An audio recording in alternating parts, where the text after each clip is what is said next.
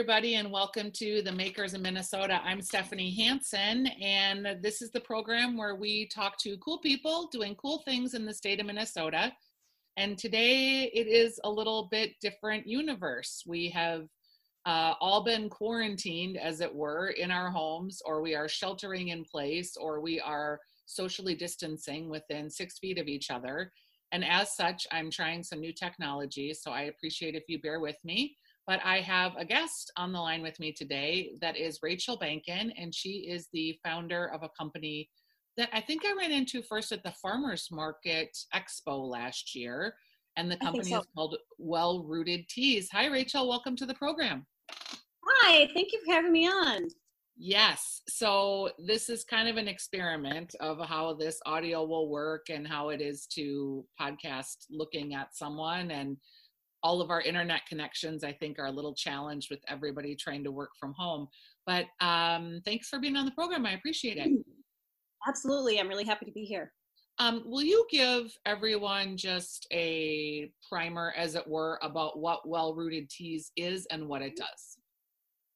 Well rooted teas um, is they're herbal teas and they're crafted with local ingredients. Over 90% of what i use comes from within 100 miles of the Minneapolis St. Paul area. And I have about a dozen sustainable and organic farmers that I source from. And then I also forage some of the ingredients myself too. So it's an herbal tea. Um, I have about 12 different blends and it really celebrates Minnesota. So, how did you start this or think, gee, this is something that I'm sure you've been doing it for yourself in terms of the foraging piece, but wow, this is something that I can package and actually manufacture and sell. Yeah. Um, this is not my first career. Um, I stepped out of the work, the paid workforce when I had kids. Mm-hmm. And I was home with them for many years. And when it was time for me to step back into the world of a paid workforce, um, I spent about two years trying, uh, getting the resume, the coffee meetings, all that sort of stuff.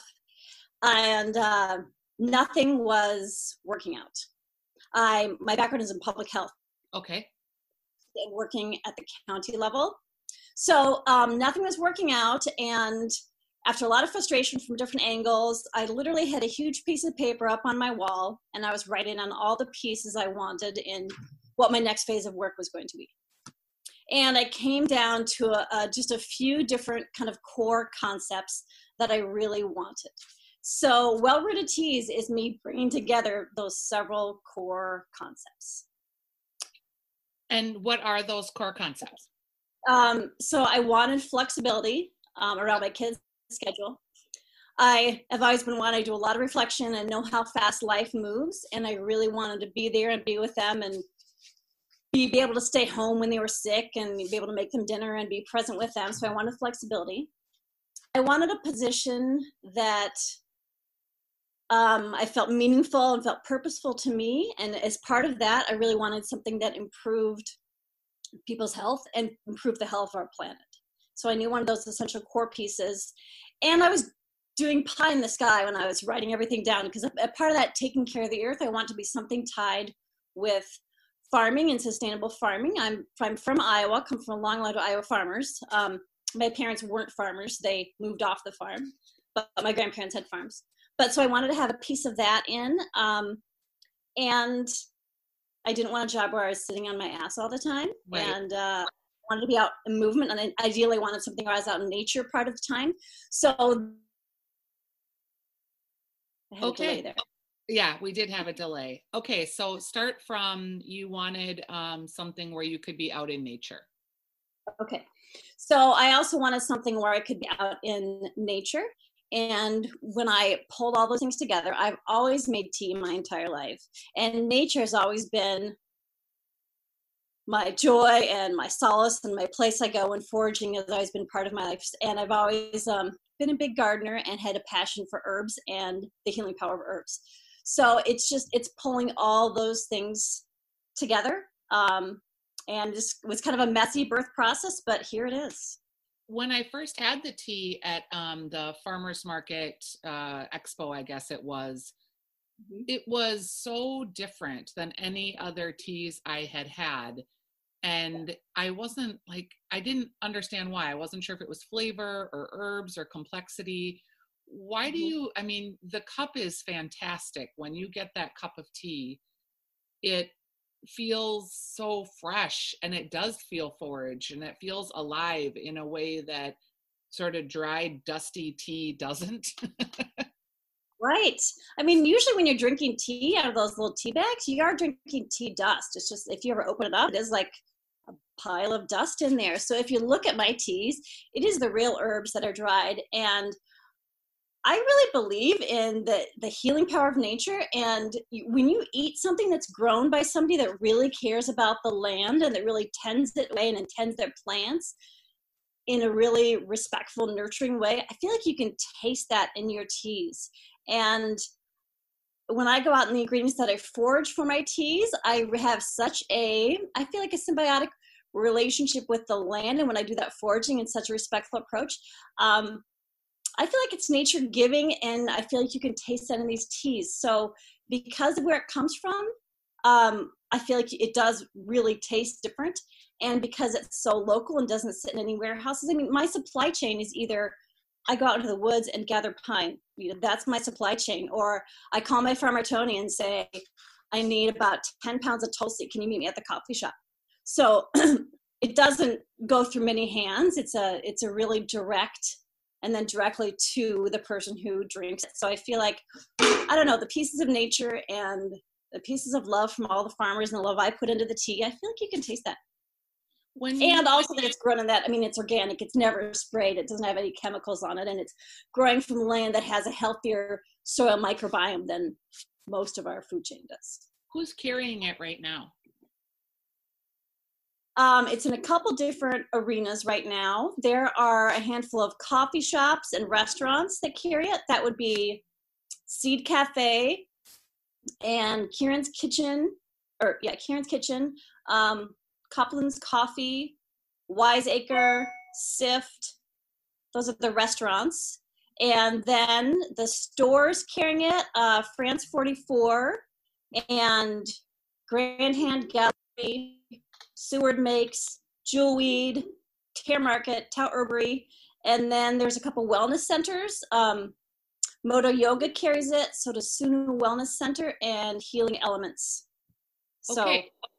And so is that your phone that's making that dinging or mine? I think it's mine. So, um, but if I shut the volume off, will it shut my recording oh, volume? Because you're working on your phone. I see. So, um, can you maybe turn off notifications? Let me see if I can yeah. do that. No worries. Okay, that should be better. Yeah, I think so. Do you know how to turn off your notifications? Yeah. Okay. All right. We should. So yeah, we'll see how. I'll have to edit this because, you know, there's been weird little sounds, and so we'll just. I'm gonna record this with you. I'll probably make it shorter than I normally would, just so that if we have to do it over again, we've maximized our time. Um, but I appreciate this effort, and who knows, maybe it'll totally work. You never know. Um, okay so when you talk about going out into the woods and foraging how did you learn like what kind of herbs you could use um, well both my grandparents had farms so we growing up plant culture was just a part of my family's life and i grew up my family grew up camping that's what we did for our vacations so just being outside in nature and being raised by people who I, we went out to eat maybe twice a year. So by people who cooked and had their fingers in the dirt and new plants. So it was just sort of a, a part of my knowing always. And it was always something I'm interested in too. So I have a, a gazillion books on plants and herbs. And so I've, um, I've always read, I don't have formal training. It's just something that's always been a part of my life. Rachel, you're an interesting person to be the first person that I talk to as we're entering this new sphere of coronavirus because you're foraging and you're working with farmers to get all of your product so you're likely to have access to product for the foreseeable future absolutely yeah and so your product is um, bomb proof i guess as it were right yeah Um, it's I've been thinking. Obviously, everyone has so much lately about what's going on, but there's so, you know, now all the I think almost all except for maybe one is still open of the restaurants I'm in have had to close down, and yeah. the you know yoga centers, the wellness centers I'm in, they have closed down too. Um, the shops are closing, so it's just you know so my demand has greatly dropped as everyone has in the past you know week. Um, and I'm just thinking too long term about the farmers. Farming is such, especially when you're organic farming and sustainable farming. Um, the margins are so slim, and I just hate you know forecasting out thinking okay the demand for their for their food is going to so decrease and it so affects their livelihood i mean there's just you know in every direction this web spreads so far um, but it also definitely does affect our our local farmers when all the local restaurants are having to close yeah and i think the local farmers markets could potentially be impacted we're in such early days it's hard to know yeah, although I will tell you, it's, so um, I sell at the Mill City Farmers Market, mm-hmm. and we're supposed to have a regular market tomorrow. And the heroes who run that market pulled together in a couple days an online ordering system. So there's about a dozen of us vendors who set it up so people could online order, but they're going to do a curbside, like drive by pickup Saturday morning.